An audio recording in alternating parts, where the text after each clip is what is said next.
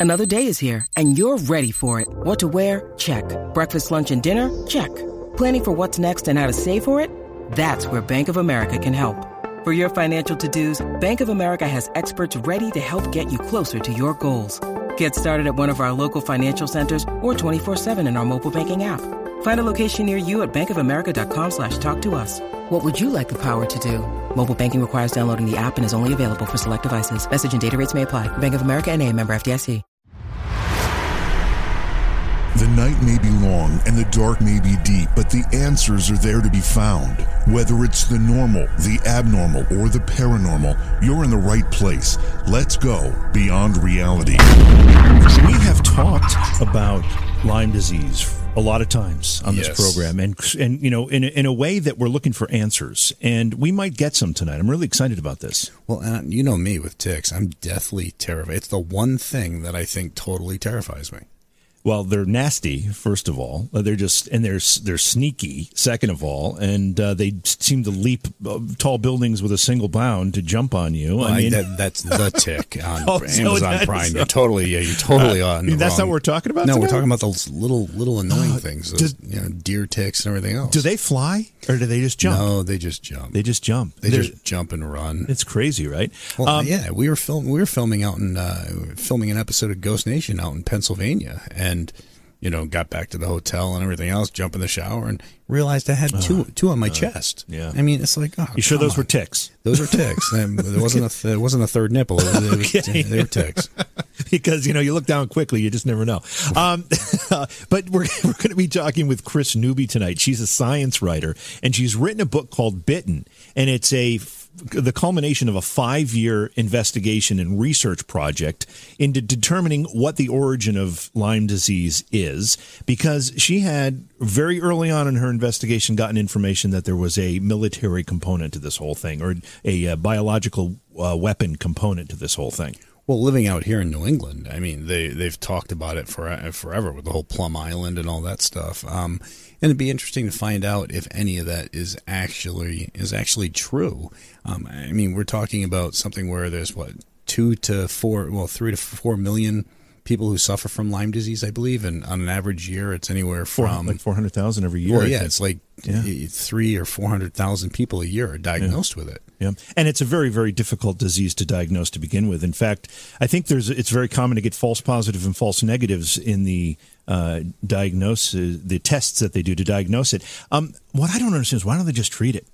I mean, I, I guess there's a discussion about antibiotics being overused and stuff like that, but the Lyme disease isn't something you want to mess around with. Well, my brothers had Lyme disease. Uh, one of my nieces had Lyme disease, and if they catch it early enough, I know I know they can treat it. But I, it leads to some serious Yeah, does. serious issues. It does, and it did for our guest, Kris Newby. That's why she started down this path. It took her about ten years to get over the disease itself. Uh, so we're going to have a great conversation about this. I've got another thing that might bother you, by the Oh, way. gosh. Now you fly a lot, you travel a lot, you fly. I a lot. do. Don't don't ruin it for me. No, What- no, this. I don't about? think this will. I, although it might. Um, have you ever seen a service animal on a plane? Absolutely, I have. Yeah, Okay, a lot of dogs. a lot of dogs. I was on a plane uh, about two months ago, and a lady had a parrot.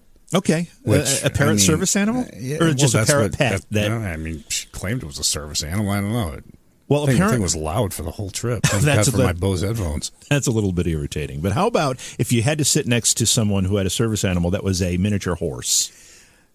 Why, why wouldn't they just sit on it? I mean, why? Why I- probably because you can't strap in. I don't. I don't know. Um, you strap it down. but I mean, even a miniature horse is a pretty big animal. that, yeah, I, yeah, that's definitely bigger than a dog. I can tell you that much. Bigger than a dog. Uh, it takes up a lot of room. And, and listen, I've been around horses. Where horse. does it sit? I Well, that's the thing. It stand- stands there. Stand in the in the aisle. I'm hoping Orion uh, will grab some uh, pictures of. There's a news story about this and how all the airlines are now allowing uh, miniature horses to be considered service animals. How do you what? How is that possible? Well, somebody was trying to get an ostrich, wasn't it, on, on a plane a few months ago? I don't know. I And don't was- know. uh, but where did where do these things sit? I mean, they can't be in the aisle; they obstruct you. Yeah, they they have to kind of be right at your knees, I guess. I you know where else are they going to go? Unless horse, it's it's not like it's going to lay down. Unless you need a special, unless you have like one of those seats where there's you know like near the exit thing where there's a little bit of space. I don't yeah, know. but then it blocks the exit. Well, maybe it kicks the door out when you need it. I mean, let me just Maybe say, it's trained. I- as a guy from originally from upstate New York, and you, and you've owned horses, whether it's miniature or not, it Mm-hmm. It, it can leave some serious some serious stuff. yeah. Well, that was my next thought. Um, that that wouldn't be pretty. I don't know if you can. You, I don't think you can uh, potty train a horse. I just don't think that's Don't possible. they have those things that they can hook on the back? that it's diaper- like the catch trays. Yeah, it's a little diaper It's thing. like just a catch tray, like a bucket, but it still know. smells. All I know is I remember taking the wife for a horse, uh, uh, one of those uh, rides in, in New York City, and uh, the horse decided to not. It didn't, you know, drop a deuce or anything, but it, Did you it- just say that? Yes, yes, I did. But it decided to um, hit us with uh, a silent but deadly. Yeah. Okay. And it was the worst 30 seconds of my life. I mean, I, my eyes were watering, my nose, it was bad. It was, it was like being hit with mace. Yeah, it's it's it can be it can be nasty. A, a, horse. Nasty, I mean, yeah, nasty's an understatement. the the uh, v- sheer volume of material and um, stuff. Well, that because you know, no travels through matter. horse. Yeah, well, exactly. And you know, I can't see it, but you know it hit you. Oh, you know it's there. You I know. cannot believe we're actually having this conversation. This is- was well, an this innocent. This was an innocent conversation about a service animal. I think you'd, ha- you'd have to be like in the back of the plane to have a service animal that's a miniature horse. That's what I'd say. That's what I would and say. then if the bathroom's back there, how does this? I just don't know how it works. yeah, I'm I'm really actually surprised it's allowed at all, but uh, apparently it is. So, Jeez, so you know, before you commit to that service dog, think about a little horse little horse, or a min- I'll call it a miniature horse, but you know they're big. which is still bigger than a dog. They're much bigger than a dog. So I don't know. Hey, if you haven't yet, make sure you head over to facebook.com slash beyond reality radio, like the Facebook page for us. Then head to beyondrealityradio.com. You find all the stations we are on across the country. You can also download the free smartphone apps in case we don't air on a station in your area or you just want to be able to listen to the show on the go. Those are free apps. Uh, you can listen to the show, catch past shows, join the online chat, and more. So make sure you check that out. And uh, just keep an eye on the uh, the actual station list because that's constantly being updated with new stations all the time.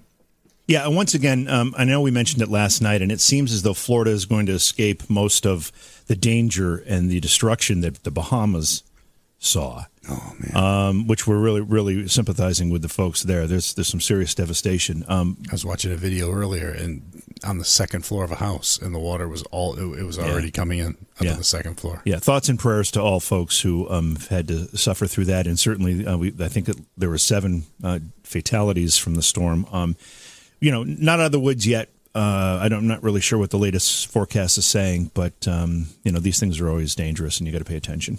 Absolutely, our prayers go out to you. Please just uh, stay safe. All right, so let's take a break. When we come back, we'll bring in our guest where we'll be talking with Kris Newby. She's a science writer. We're going to be talking about Lyme disease and its Cold War origins. And we will not be talking about miniature horses anymore. Anymore. All right, you listen to Jason JV Beyond Reality Radio. We'll be back after this. Look out, Rochester. Scaricon is coming for you. The Northeast's leading fan convention for all things pop culture is celebrating its ninth year at the Rochester Riverside Hotel, October 18th through the 20th. Scaricon brings an amazing group of celebrities, panel discussions, film screenings, great vendors, and amazing parties. It's a weekend of fun from start to finish, and it's family friendly. For more information, visit Scaricon.com and check us out on Facebook. Use the promo code BRR at checkout to save 20% on your admission. That's Scaricon.com, October 18th through the 20th in Rochester, New York. Tonight, our guest is Kris Newby. Kris is a science writer. Her website is chris with a K, newby.com, and she's got a book out called Bitten. Also, she's the senior producer of a film called Under Our Skin. Both the book and the film discuss ticks and Lyme disease, something that uh, a lot of us have been scratching our heads about for a long time. We might get some answers tonight. Kris, welcome to Beyond Reality Radio. It's an honor to have you here with us. Thanks. Thanks for the invitation. Oh, thanks so much for coming and joining us. So, this all started for you because you had a very, very personal experience with Lyme disease. Tell us what happened. Yeah, my family and I went to Martha's Vineyard in 2002 for a week's vacation on Martha's Vineyard, and we had a fabulous time. Went sailing, went to these little islands off of Martha's Vineyard, which happened to be uh, military bombing sites, you know, back in the day. We went home to California, and a week later, my husband and I were sicker than we'd ever been before. And uh, we kept on that year, which I call the year of the lab rat. We kept on getting sicker and sicker every day that year, and we went to ten doctors, and it took a year and sixty thousand dollars to get diagnosed man. with Lyme disease and another tick-borne disease called babesiosis. And that's when I realized that this Lyme disease problem was really big. Uh, it was a serious, serious disease. We had two middle school boys. We thought we'd leave them for orphans. We were so sick. So that's how I got interested in Lyme disease. Well, and being from New England myself, I live in Rhode Island, and so Lyme disease is you know talked about a lot out this way. And there's a lot of beliefs that it was actually uh, genetically created out this way, and so forth. But I mean, it's something that's that's all over the place, and people in my family have been diagnosed with Lyme disease. Um, I mean, geez, endless people I know, and it's it's pretty bad. I mean, it gives you, besides all different issues with joints and pains. I mean, you start dealing with with a fogginess, uh, just problem solving issues, and and just slower mental processing, and there's a lot of problems. Correct? Yeah, serious neurological problems. Like when my husband and I had it, I, I like to say it was like having chronic fatigue, early onset Alzheimer's, arthritis, and MS all together. Uh, serious, serious disease, yet mainstream medicine seems to dismiss the disease and say it's easy to diagnose, easy to treat, and easy to cure. Now, you, I know you told us, but back me up. Uh, in the timeline of this disease and it becoming a little bit more uh, under, understood, or at least uh, acknowledged in um, in in pop culture or in uh, society, where in the timeline did you get Lyme disease? Was it early on, or where was it? Um, 2002. Okay. So uh, the disease first appeared, uh, actually, from my research uh, in the in the 70s, but I got it 82, and then it took a year to get diagnosed. You you got you got then it. it took then it took five to six years for both of us to be cured. So you you you were bitten by a tick in 2002, and that's when you got Lyme disease. Is that right?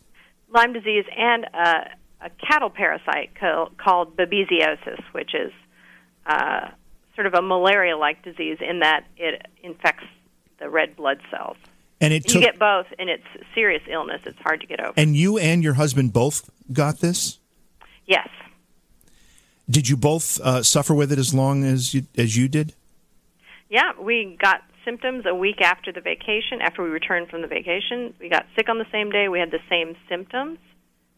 Uh, yet, you know, at first we went to our primary care physician. She says, "Oh, you know, your blood looks blood work looks normal. Um, we think it's a virus. Come back if you're still sick." Right. We got sicker the next week. We came back. You know, back over and over. Finally, she bumps us up to the infectious disease doctor, and the infectious disease doctor says, "Well, uh, you know, uh, it it's a rare disease. You pro- um, all these doctors, the ten doctors we saw that year, I said I think it might be Lyme disease because Lyme disease is was serious on Martha's Vineyard that year. And they said, no, no, no, it's a rare disease.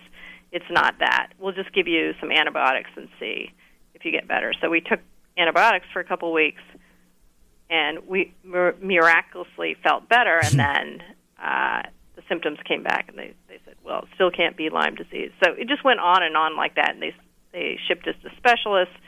Finally, the infectious diseases doctor still refused to treat us for Lyme disease and said, well, I think it's a psychosomatic couples thing where Oh man.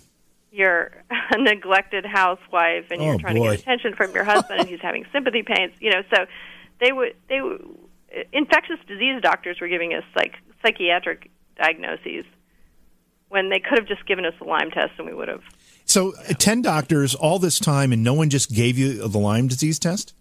no. No.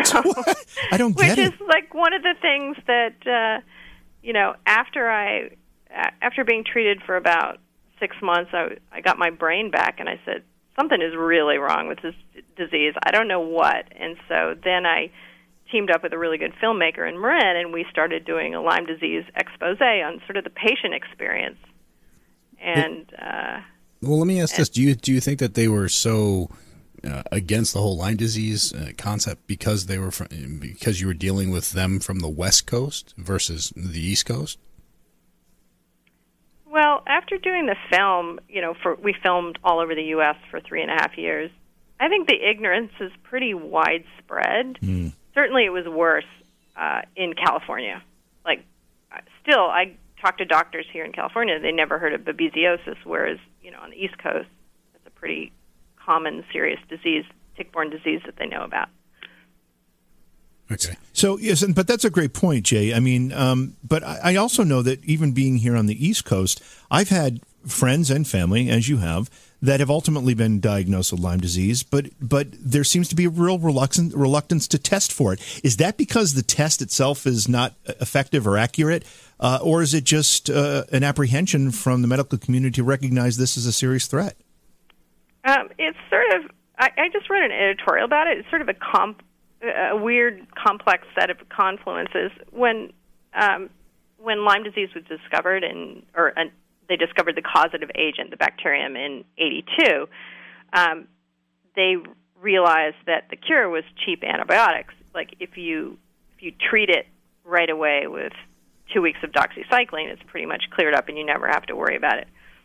That was the year that the rules in um, research changed so that academic medical researchers could team up with big pharma and become business partners and make money off their discoveries. So the money for Lyme disease wasn't in the cure, which is cheap antibiotics. It was like, oh, we can make more money on the vaccine. So the vaccine, you would be uh. marketing the vaccine to people who are afraid of the disease rather than the people who actually have it. And the particular vaccine that made it to market had to have three shots per year. So that was pretty much a cash cow for both the researchers and pharma. Right. The book we're talking about tonight is called Bitten The Secret History of Lyme Disease and Biological Weapons. We're talking with the author of that book, Kris Newby. Kris is spelled with a K, and you can uh, get more information about all of her work at the website krisnewby.com. Kris, we're talking about um, the difficulty, I guess, in getting a diagnosis when someone comes down with Lyme disease. But let's talk about the source of the disease itself. We all know ticks are involved, but give us the, the lowdown as to how someone actually contracts Lyme disease. So uh, a tick bites you. It drills through your skin with with its mouth parts, and it digs a little hole, and then um, it taps into a vein. The blood pools in there. It sucks it into it. Um, the saliva of the tick suppresses your immune system for a week or more. So whatever germs are harbored inside the tick belly uh, go into your bloodstream, and they sort of have a head start on your immune system. And you know there there are 20 sort of well-known germs that cause human disease in ticks, and you can get any number of combinations. Uh, Lyme disease is one, but there are more deadly diseases than that. The the disease I got, babesiosis, the cattle parasite, that can kill you if you have a, a missing or damaged spleen. Um, there's another one, um, Rocky Mountain spotted fever, which is caused by a tiny little bacterium called a rickettsia that goes inside of your cells and it acts like a virus in that it multiplies inside your cells and explodes the cells, and you sort of have a massive inflammation bleed out in your veins. Uh, so, anyways, there are many, and there's viruses too. So, uh, tick diseases can be dangerous, and CDC announced this year they're becoming uh, more and more of a problem. New germs inside of ticks have been identified. The reported cases are increasing. In 2017, there were 42,000 cases in the U.S. announced, and they said it could be that there's actually 10 times that many. So that would be 4,000 cases, 400,000 cases, which would be about over a thousand a day on average. Wow. New tick species, and the government doesn't really understand, or they say they don't understand why these diseases and these new ticks are expanding their ranges and causing more disease. Well, and the Rocky Mountain fever one's terrifying. I just spent time in Mexico, and that, there was a bunch of big warnings down there about. I guess Rocky Mountain fever is uh, is a problem down there with the ticks and uh, but and that that can be pretty fatal pretty quick, can it? Yeah, like you can be in a coma in 14 days with wow. spotted fever. So one one thing that I learned as I was preparing for this discussion, and I don't think I really gave it any thought because I was writing some questions out for you, and I was going to say something about um, this all started from an insect bite, but I learned that ticks aren't even insects; they're arachnids. They're related to spiders. Right, they're eight-legged. Yeah, and that's and I noticed that when I when I looked at a picture and I counted the legs. I'm like, this these are, these are not even insects. Um, so they're part of the spider family, and one of the things that has been talked about pretty significantly is not just the increase in the diseases that are being borne by ticks, but it's actually the increase in the number of ticks themselves. What's happening there? Well, uh, so there's the official story, which is climate change. Uh, you know, is allowing the ticks. They're not being freezed out in the winter, and it's allowing, allowing their ranges to expand. Um, there's an increase in the deer population, and and uh, deers are sort of like Motel Eight for uh, ticks having sex and breeding. So, and that that's a good way of overwintering because deers are warm. Um, but then there's the alternative history, which I accidentally ran across, uh, which uh, you know I received a videotape from a filmmaker friend in Traverse City, Michigan, who sent me a tape of Willy Burgdorfer, who's the gentleman who discovered the Lyme bacterium um, in '82, and it the tape had him saying that he believes that the outbreak of multiple tick-borne diseases in the Lyme, Connecticut area, which includes Long Island, Martha's Vineyard, where I was, uh, New Jersey, Rhode Island, etc. That was caused by a biological weapons outbreak, which was completely shocking to me at the time. I had finished the Lyme documentary, and uh, so that sort of started the book Bitten. That's that was the genesis of that. Well, and that's something we hear a lot. Being here in Rhode Island, you you hear about supposedly uh, facilities on Block Island and uh, Plum Island and all that, where they were working on. Um, well, they, they were working on just this bio, um, this bio warfare type stuff. Yeah, and you know, uh, Willy Burgdorfer was such a celebrated scientist, you know, because of this discovery. But he was our foremost authority on ticks at that time in the United States. And so he had a lot of credibility. So for him to say that, you know, it was worth an inquiry. So that started my journey, a five year journey, into really is Willy asking the question, is Willy really telling the truth? And that's when I accidentally came across some of his files that had he hadn't submitted to the National Archives that included the fact that he had worked for uh, a decade or more on the in the biological weapons program in the United States, and he had weaponized fleas, ticks, and mosquitoes uh, for use on enemies. so really? that's yeah. So it was an amazing journey down the rabbit hole on sort of a dirty secret about our biological weapons program that a lot of people don't want to hear, but you know, it's the truth, and it's an explanation for like why in the 70s all of a sudden three brand new tick-borne diseases appeared around Long Island Sound, Connecticut, Rhode Island, Massachusetts, and New York. So why did they suddenly appear and start killing people? And uh, so that's part of the story is the secret history of what happened before 82 that maybe the government doesn't want you to hear. Well, so do you buy? As a kid, initially, I grew up in upstate New York. Now, I we would run through the woods. We'd play in the woods all the time. I never had a tick on me, and uh, and we were always told that it's pretty much, especially when I moved to Rhode Island and they were everywhere, that you didn't have them in upstate New York because of how bad the winters got. So, do you believe that that that's true that the you know, the the weather up there actually held off the tick population, or do you think that there was something more? Well, I I was I grew up mostly in my formative years in Virginia. Same thing. I spent a lot of time in the woods. Uh, never remember a tick bite, but something happened in the 70s. You know, and there's been sort of a lack of curiosity as to why the ticks increased, why the diseases that they they carried seemed to become more virulent, causing these weird, freaky symptoms, killing people as far as spotted fever around Long Island.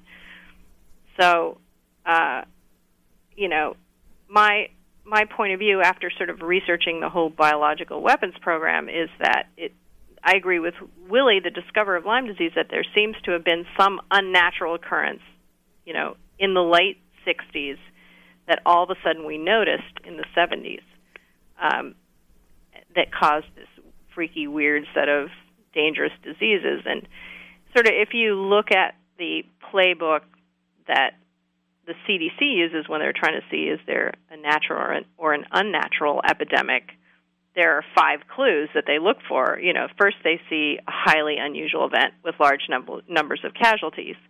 That would be the mid 70s uh, set of spotted fever deaths that happened on Long Island that raised the alarms for the CDC. And there's uh, uncommon disease. That would be the three freaky tick-borne diseases that showed up in the 70s, and that would be uh, babesiosis, that cattle parasite. The uh, second case in the U.S. showed up around 1968, the fifth in the world.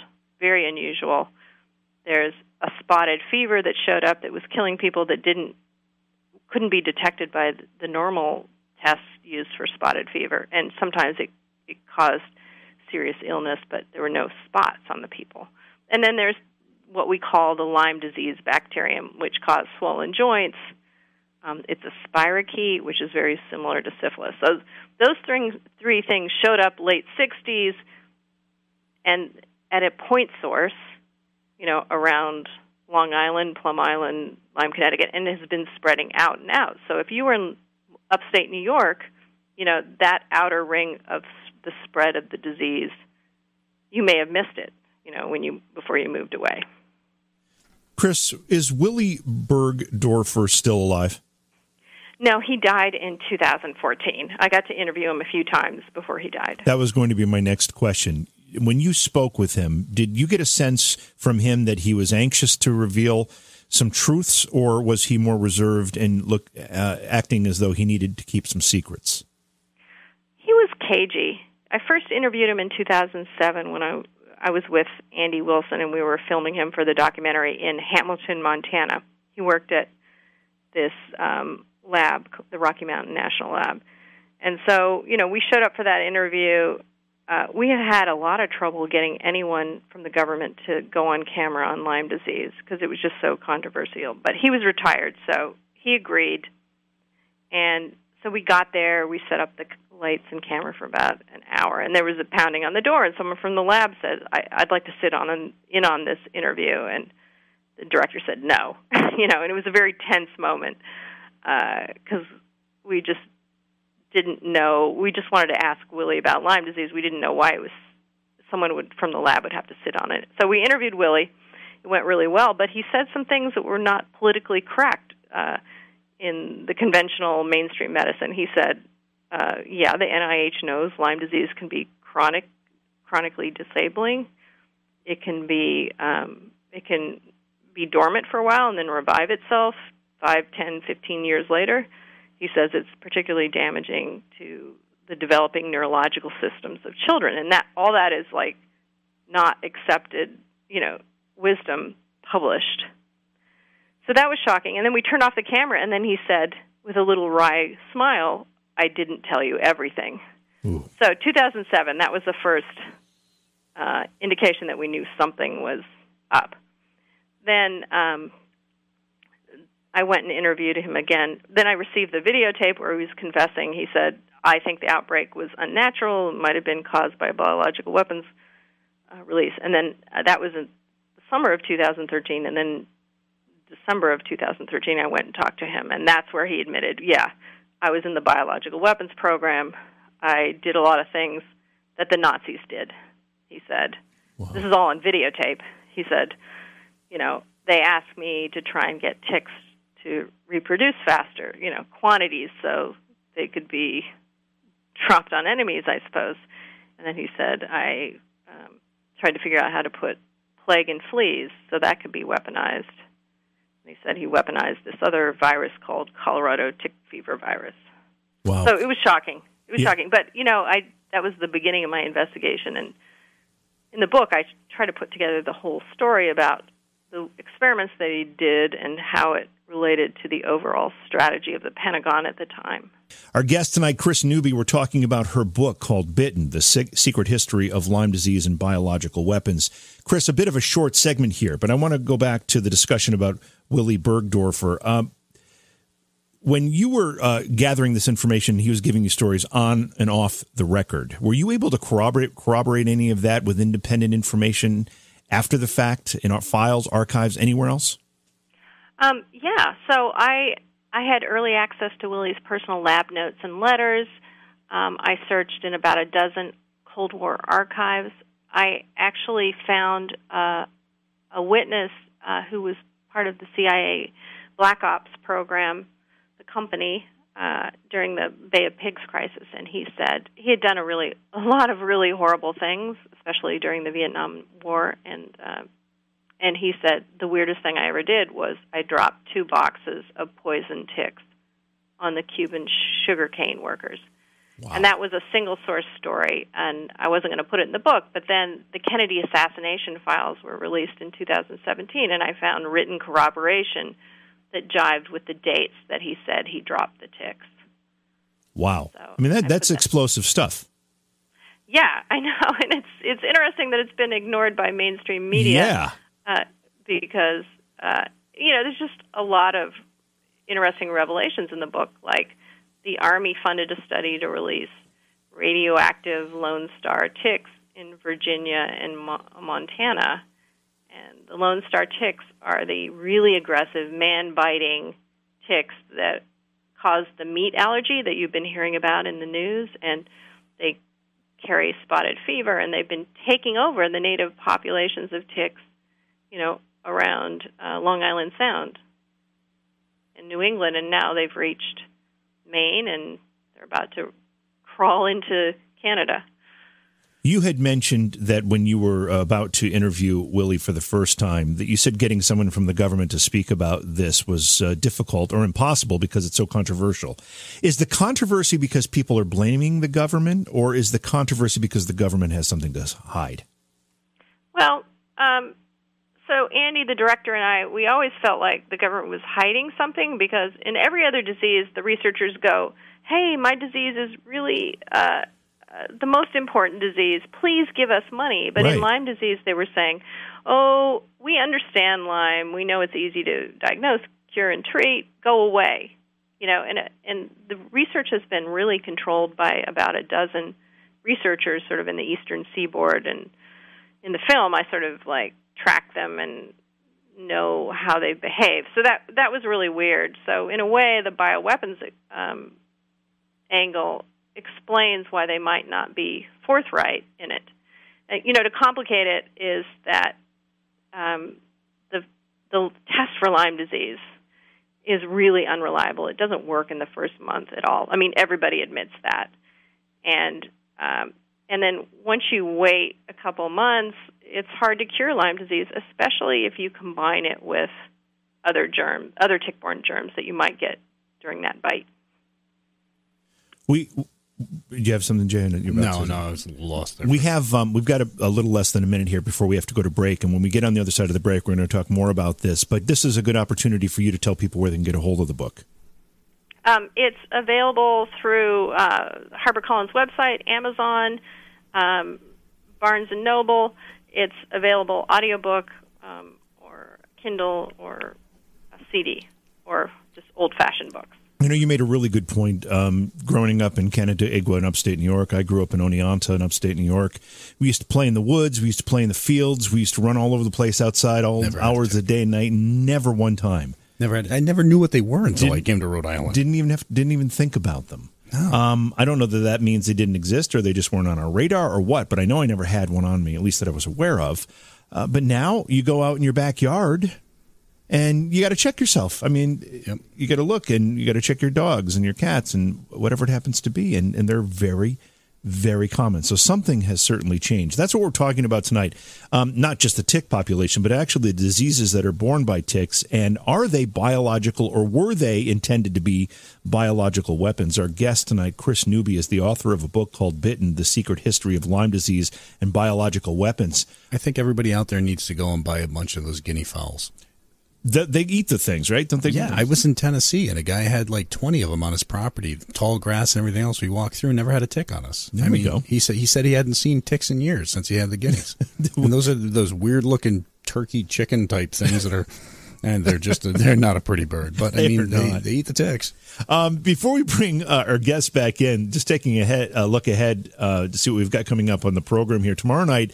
Uh, Douglas Siriano will be with us. He's the author of American Conspiracies and Cover-ups. Kind of sounds like we're talking about one of those tonight, and he'll show how conspiracies have been transforming U.S. politics for at least the last century. Century. If you haven't yet, make sure you head to facebook.com slash beyond reality radio. Like that Facebook uh, page for us. Then head to beyondrealityradio.com. You can find all the stations we are in across the country. That list is constantly being updated. You can also download the free smartphone apps, which allow you to listen live, catch past shows, join the online chat, and more. And if you do download the show, uh, just take two seconds of your time and uh, rate it for us on iTunes because it really helps push, push the show forward and makes it easier to find, and that's what it's all about. Our guest is Kris Newby. Her website is her name, and Kris is spelled with a K, krisnewby.com. Again, the book is called Bitten The Secret History of Lyme Disease and Biological Weapons. Kris, is Lyme disease at an epidemic proportion now? Um, yes, it has. It's gone steadily up since it was first identified in the 80s. And uh, uh, I don't know if it's the official um, uh, definition of epidemic, but the the CDC has says acknowledged this year it's a huge problem and we need to deal with it. And we don't know the exact reasons it's spreading and new diseases are appearing. So, Uh, in, in your work and in your research, um, if the government is responsible, is it responsible at the level that it actually created this or these diseases, or it created the mechanism by which they're being spread? Um, unclear. Um, they are they when my book came out in mid-May, they were surprisingly quiet about it. There was no emphatic denial. They just were uh, silent. And then uh, the congressman Chris Smith from New Jersey read the book, and he was moved by it because New Jersey is like in the epicenter of some of the worst tick-borne diseases, and he waved it up on C-SPAN and said, "This is a credible book. I think we need to investigate it." So he created an amendment that was buried is buried in, right now inside the Defense Appropriations uh, bill, and it calls for an independent investigation of how the Department of Defense used ticks and insects as biological weapons between 1950 and 1975. And as you know, 1975 is when sort of we noticed this weird epidemic. But do you think, honestly, even if they did, that it would ever come out? I mean, just for the fact that uh, they they would open themselves up to some serious legal issues from the public out there, people who've who've dealt with these issues and, and so forth since since this has become such an epidemic. Uh, that is the big question. I think. Uh, I mean, I some of these documents have been declassified, and I've gathered them from various places, and it's sort of like putting a hundred thousand piece jigsaw puzzle together, and you know, it looks like. I mean, I I know for sure we the government weaponized ticks. I mean, I have absolute documents saying we did that. After a while, the government decided, well, it's a little hard. I would say um, mid 60s. They said, well, it's a little hard to control the ticks and the diseases within them, and then put them into munitions, bombs, and have them live. So then they moved to just using germs, including tick-borne germs, and mass producing them in flasks or vats so that they could be freeze-dried, powderized, sort of like powderized anthrax, and sprayed over towns from planes, trains, automobiles, ships. So um, those experiments are well documented. Um, so the things that I hope the investigation reveals is if we believe, Willy, that there was a biological weapons accident around Long Island Sound, Connecticut, uh, I want them to release where and when the, that accident happened because there will be some paperwork filed in triplicate somewhere, and you know I've been trying for five years to use Freedom of Information Acts, and I haven't been able to get them those documents. I mean, that's the recipe for a major lawsuit, obviously, uh, among many other concerns. What did Willy say about that accident? Did he give you details? Mm, uh, sketchy. I mean, he was cagey, so I'm not 100% sure. He may have felt loyalty. Maybe he didn't want. He knew he was dying when he talked to me. He was 11 months away from dying, so mm. he gave me little breadcrumbs. Um, he was hoping I would put the pieces together. Um, but uh, you know, he said, I. He said the thing I was worried about was this mystery rickettsial. It's like a spotted fever that didn't show up on any of the tests, and he was called in mid 70s to investigate that, and people were dying. There were body bags, so the military was concerned. Willy was concerned, and he discovered that it tested positive for this other similar rickettsia in Europe, and for unknown reasons, he called that Swiss agent. He claimed discovery for that Swiss agent in Europe, but not around Long Island Sound.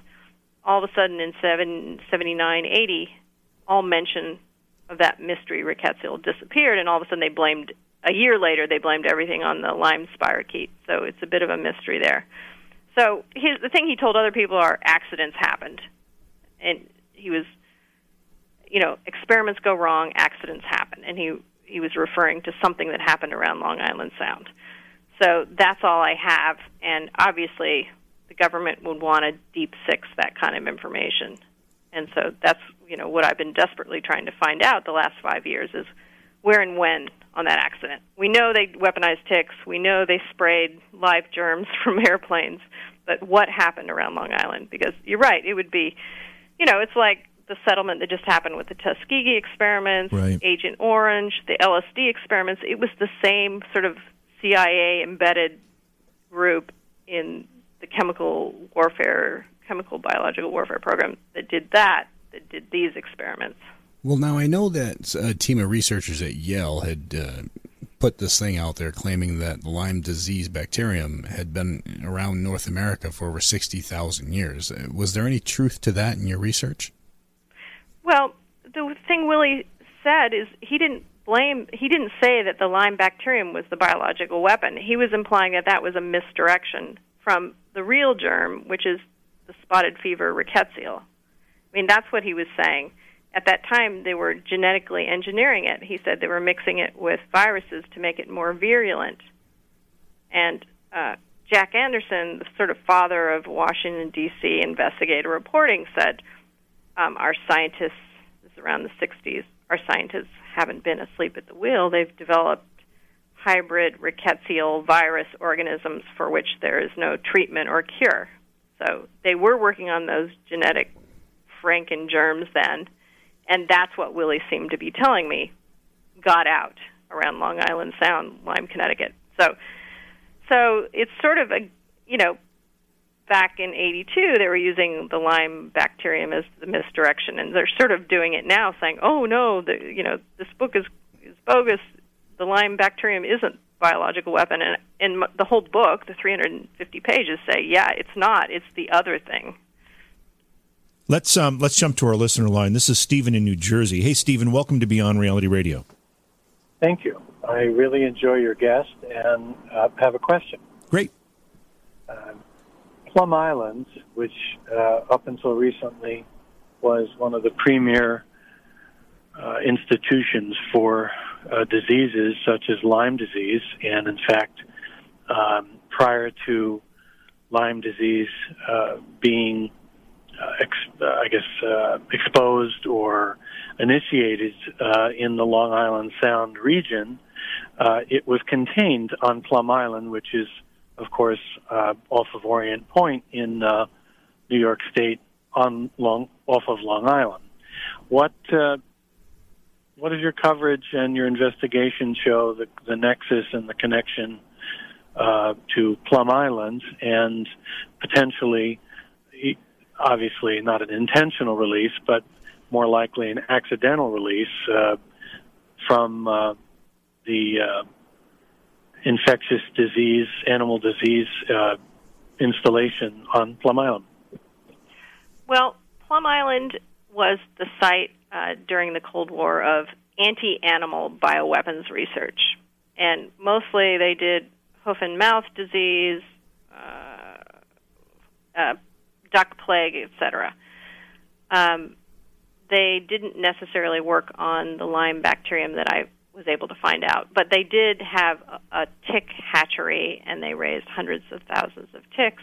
And certainly, Plum Island has a history of having accidental releases of various ticks or various things. I don't know. I don't know about ticks. When I questioned Willy about Plum Island, he didn't seem to imply that was the problem. He was more obsessed with the rickettsial that he discovered in pretty much all the Lyme blood samples of from humans that he tested, and he felt like that was could be the cause of what we call Lyme disease now, but now is um, is the tag, the label for the the bi- bacteria that causes what we think of as Lyme disease now. So, anyways, Willy did not light up when I asked about Plum Island, so it seems like it was a different accident to me. But again, that's why to call for the the um, congressional investigation. I think. Uh, to thanks, find out. Yeah, thanks for the great question, Stephen. We appreciate that. Anne from Colorado, welcome to Beyond Reality Radio. Hi, thank you for taking my call. Um, I'm wondering if Kris has any knowledge about kids who were born with Lyme um, and have been treated aggressively, seem to be uh, living a normal life. If there's any outstanding issues to be aware of as they get older, um, as since I didn't know I was carrying it when I was pregnant, and so I'd had it for quite a while, and I've continued to have continuous autoimmune diseases. Um, but I'm in a fairly decent remission compared to how I was in the beginning. So I'm just concerned about my son. Um, I've heard a lot of cases like that where it's passed from the mother through the placenta, and there have been a, a few research studies on that uh, showing that it's a real danger.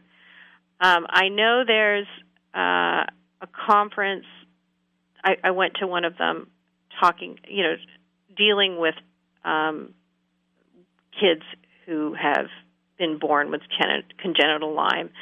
So I would go to the website lymedisease.org and send an email to them, and they could connect you with the groups where you can get help on that.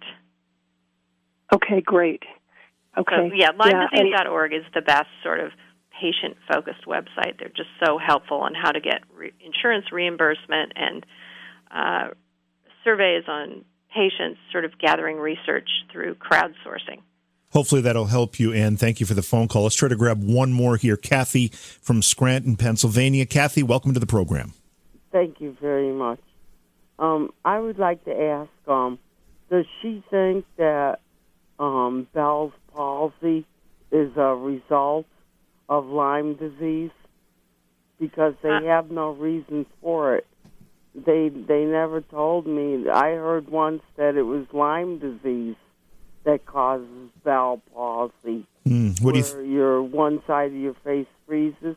Yeah. What do you? What do you think about that, Kris? Bell's palsy. Um, it is in in all the medical literature. Bell's palsy is a sign that you might have Lyme disease, and they recommend you get tested for it. I mean, you can also have a stroke and have one side of your face go limp, but uh, definitely that can be a symptom of Lyme disease. Kathy, I'm, assu- I'm assuming you have been diagnosed with that or have that uh, complication. Have you been diagnosed with Lyme disease? No, um, but um, I do have a problem with the one side of my face. I was tested, but like she said, tests tests that are positive or negative, and negative tests are really positive. Yeah, so they're, they're not perhaps reliable. it was in the tested. Yeah. Well, thank you for the phone call. Hopefully, you can get some resolution for that. Kris, we have about 40 seconds here before we go to break. Uh, has the testing become any more reliable? Uh, no, it hasn't. It's really sort of been frozen in time for political reasons, really. Uh, there are some really good tests in the labs right now that are trying to get approval. So, uh, you know, I think once we have a reliable test, uh, a lot of the controversy will go away. Uh, but it's very frustrating for the patients right now. Yeah, I believe it. Let's quickly jump to our phone lines here. We've had some people being very, very patient. This is Fred from Charlotte, North Carolina. Fred, welcome to the program. It was great, great to have you on. Hey, JV, we got J Square tonight. Jason too. Yes, yes, I'm here. It's good to be Uh, back. Well, um, I don't want to sound like a know-it-all, but I think I know more about Lyme disease than just about anybody. I'm real glad she documented the great failure of the medical community. There was a woman quite a few years, oh, I don't know, eight or twelve years ago, that wrote a book who was pregnant and asked about her child since she had Lyme disease, and the doctors assured her the child would not get it. And of course, when the child was born, it was born with Lyme disease and suffered terrible six years before it died. Oh, Um, the uh, Long Island, what happened there? There's there's um, there's laws in this country. You can dig it out. Uh, a friend of mine has dug the, uh, dug this out. I'm not exactly sure. The I think it's 25 and 40 years. If if you do a biological experiment in the military after 25 years, and she's right, there is a thing in the defense budget, but uh, you have they release it after 25 years unless we have a partner like uh, England or Germany, a foreign country. Then it's 40 years you get to keep it secret. But what they did is they radiated, like she said, all those ticks. They radiated all these ticks with Lyme disease, and they take them out on Long Island and they release them in three different counties. I mean, who needs enemies when we got friends in the government like this? Uh, and then they go back in a few years they, and track them with the radioactivity to try to see how they're spreading and so forth. Um, Suffolk County, which is out there, just released uh, a three-year study five weeks ago. If you Google Lyme disease, Suffolk County, you'll see it. Uh, they've collected all different ticks.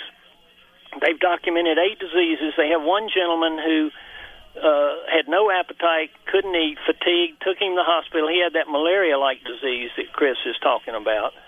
Um, so that that's another aspect that just came out, and they got the worst outbreak in 20 years, by the way. Um, They saw the not- first case in Maine this year of, of babesiosis. and, and also, uh, Kris, I think that it's not just deer. I think that another motel is uh, horses, and I know that. I think I'm pretty sure of that, and that's one reason it's spreading because these these horse people will take horse trailers from Connecticut and all, and come down here to where I am in in the middle middle of the uh, seaboard down here in North Carolina, and and the, they'll bring them from New Orleans and Mississippi and Florida, and the ticks will jump from one horse to another horse, and before that you know it, they're they're in Michigan and everywhere. Uh, I think it's a whole lot more prevalent, and and the you know the doctors are the medical community's just been a disaster on this thing. And one thing I think the the insurance companies, besides what you're talking about about the vaccines, the insurance companies they don't really want to treat it. And if you catch it early, yes, an antibiotic can knock it out. They don't all have the circular red bullseye rash, but if if you've had it for a year or whatever, and then you try antibiotics, in my opinion, it makes it worse. Like taking a newspaper, rolling it up, and trying to kill a a hornet on a hornet's nest. That's not a good idea. Um, but um, I, I went from 180 pounds to 105 pounds. I was in bed four years in a lot of pain. Doctors, after three years, I knew the doctors knew, didn't know what the heck I, was going on with me.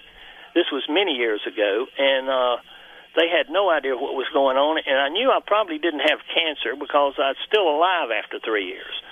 Uh, there so there is a lot of denialism uh, about the disease. So uh, that's what I I really am enjoying about the book is that it's reviving the discussion on it. Uh, you know, to make doctors more aware that it's there's so many people now. Everybody knows somebody with Lyme disease now. Seems like. It's and, and what you're doing is such a great service because it's just it's just devastating the country and and and people they and and, and you've had it so you know how you feel and yeah they all they were telling me you know you need to go to a psychiatrist well i knew Wow. better than that i mean uh, because you know if if a doc, if it's not a something they've learned in med school like a broken arm then gee it must be some something for a psychiatrist uh but anyway, the uh, there's a whole lot of other things here. There's uh, it affects the nervous system often. There's, I think there's six in the in the neck and head, and one guy I know, his son down here was surveying uh, three or four years ago and got bitten by a tick, and he he started falling asleep senior year in college on in class, and he got he got a terrible tic where his head would jerk over to his shoulder about every two minutes, and uh, he had Lyme disease. And the stuff I used to help turn me around, uh, I told him to uh, look at, and it completely cleared him up. Uh, but then he went to Europe during the summer for six weeks uh, at one point and didn't take it with him, and the tic started coming back just a little bit. And I scolded him and said, "Look, you got to, you, it's uh, just under the surface. You got to keep going with it." Um, but it, it's really scary what what they've done uh, in the name of you know military and so forth. And, and I mean, like I say, who needs enemies when Yeah, they're they're yeah. ruining our lives? Right here in our own country with with our so-called friends. Yeah, that's a great that's a great point, Fred. Hey, thank you so much for the phone call. Always love your questions and your comments. But I did want to ask a question, Kris, that kind of twists this idea around. We've we've talked a lot about it being a militarized uh, bug, a militarized um, disease. Is it possible it's not it's less militarized and more political in nature? And you know, I might uh, open a can of worms here, uh, but could it be that by um, ma- making people notice the explosion in the tick population because of this disease that they can draw more attention to, say, a climate change agenda or something along those lines? And maybe there's a political component to this. Well, I would say the epidemic is really multifactorial and complex. So, it, you, it, climate change, human growth, the spread of humans into forested regions, uh, they're all factors. But it still doesn't explain why, you know, when you and I grew up, there weren't as many ticks, right? And there weren't diseases that were virulent. It's because um, we had balance in nature. The ticks and the germs that were specialized for those ticks, uh, you know, the the native population was sort of used to them. But just like when you introduce a new germ into a new region, so let's say the missionaries who went to Hawaii brought chickenpox, it wiped out a bunch of the the natives on Hawaii, you know, because it was a new germ in a new area. And I think that's what we're seeing. There were, you know, starting in 68, there were two outbreaks of these freaky tick-borne diseases. There was Long Island Sound, and there was also northern Wisconsin, Minnesota area near the Great Lakes. And so no one has really seriously looked into why. And so, you know, my book is one theory, and um, I've gone as far as I can, as long as the government is keeping those documents uh, confi- confidential.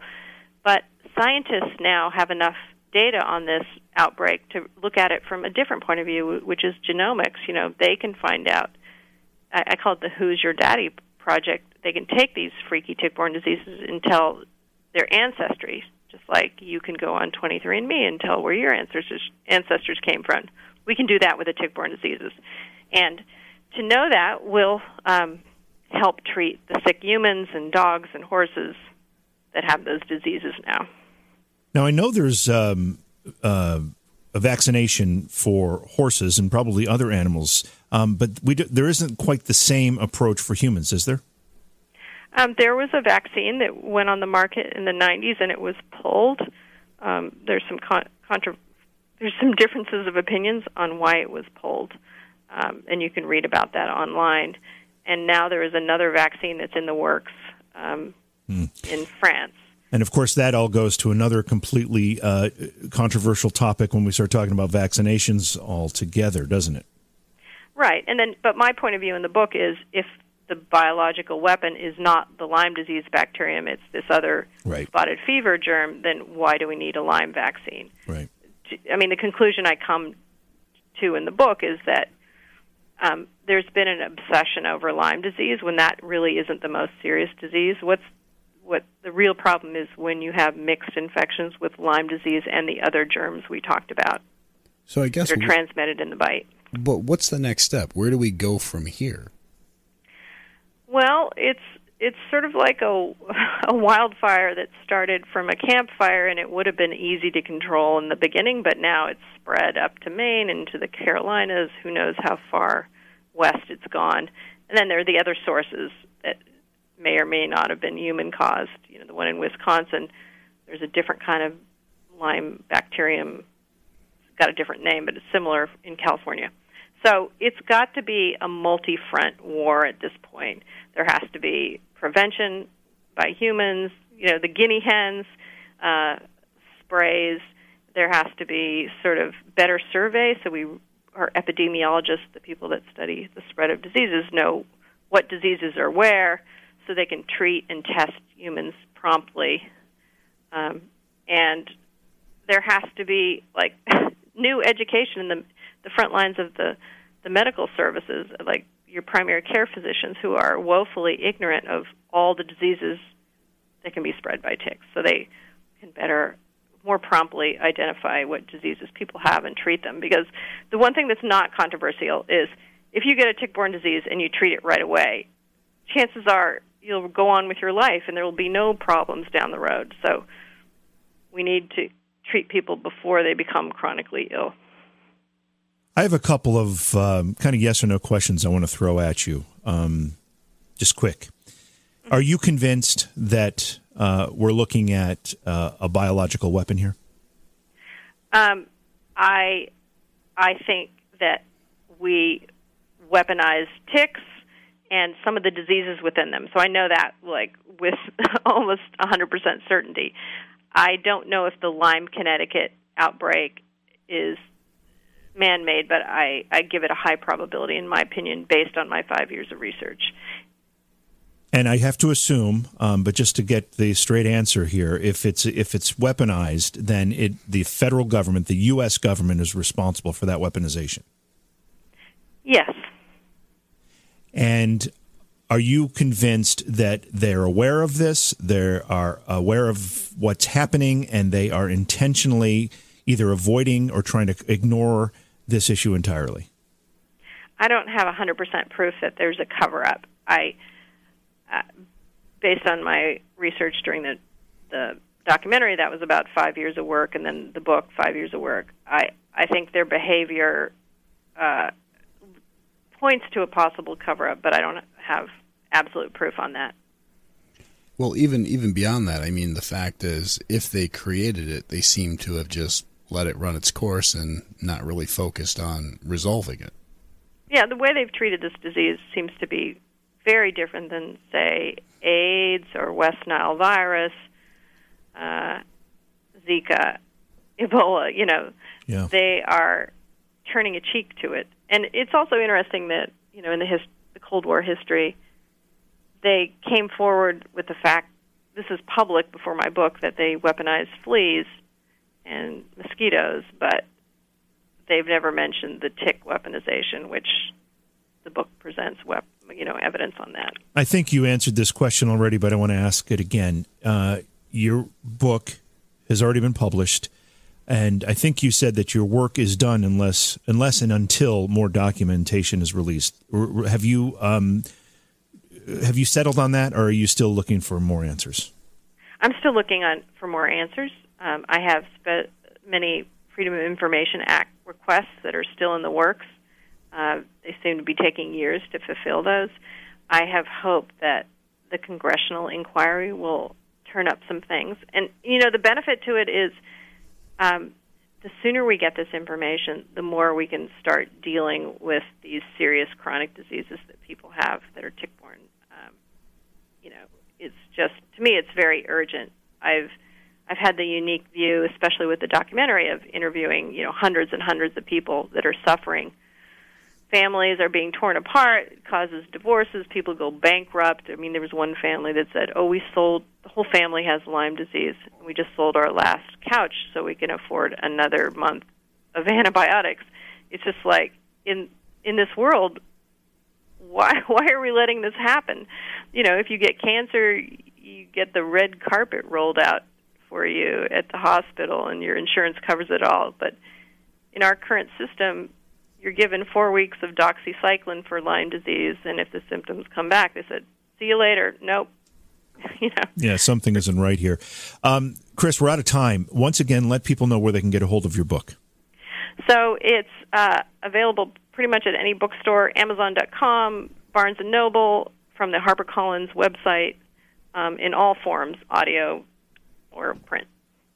Well, Kris, thanks so much for coming and hanging out with us tonight. It's been such a pleasure, terrifying, but a pleasure, and uh, we look forward to talking to you again at some point. Yeah, thanks very much for inviting me, talking about my favorite diseases. Something a little bit uh, peculiar about that, but we'll take it. You know, you had to go and say it before the break there. You had to go and say, now that we had this discussion, you feel things crawling all over you. You know, I'm starting I- to feel them too. Actually, yeah, I, I, I do. I don't know, especially now that you guys filled me in on that ticks are part of the spider family. That's even more creepier for me. That really makes ticks even even lower or higher just- on my list, I, whichever just, way I you want to go. can't look at a tick and wonder why they were ever created in the first Yeah, place. Yeah. I, I mean, it's I don't know. It's I can see mosquitoes. Okay, they feed bats, whatever, but ticks. Why, why are Well, they there? ticks feed guinea hens or whatever the heck you said you were going to yeah, buy. but I mean, it's I don't know. It makes no sense to me. well, it was a great conversation with Kris Kind of like the platypus. Yeah. just- it It's makes a no weird- sense. it's a I weird- think God was honestly stoned. Uh, thanks again to Kris Newby for being with us. Her book again is called "Bitten: The Secret History of Lyme Disease and Biological Weapons." You can find it in all the places that she mentioned there. Uh, what do we have coming up here on the show? We got to take a look. Tomorrow night we've got Douglas uh. Uh, he's talking about his book called "American Conspiracies and Cover-Ups." And which he's- probably would fall into the tick category. It really seems Lyme to be. disease. Yeah, it really seems to be. Uh, that'd probably be one of the ones he chats about. Um, he's going to talk about how these conspiracies have been transforming U.S. politics for the last century. Great. Awesome. Hey, if you haven't yet, make sure you head over to facebook.com slash beyond reality radio, like the Facebook page for us. Then head to beyondrealityradio.com. You can find all the stations we are in across the country. That list is constantly being updated, so check it often. You can also download the free smartphone apps for iPhone and Android, which allow you to listen live, catch past shows, join the online chat, and more. And uh, and and also, just if you download the show, or you'll just do us a favor, take two seconds of your time and rate it for us. It really helps uh, get it out there and. Uh, you know, pushes it forward and makes it easier for people to find. It really helps us out.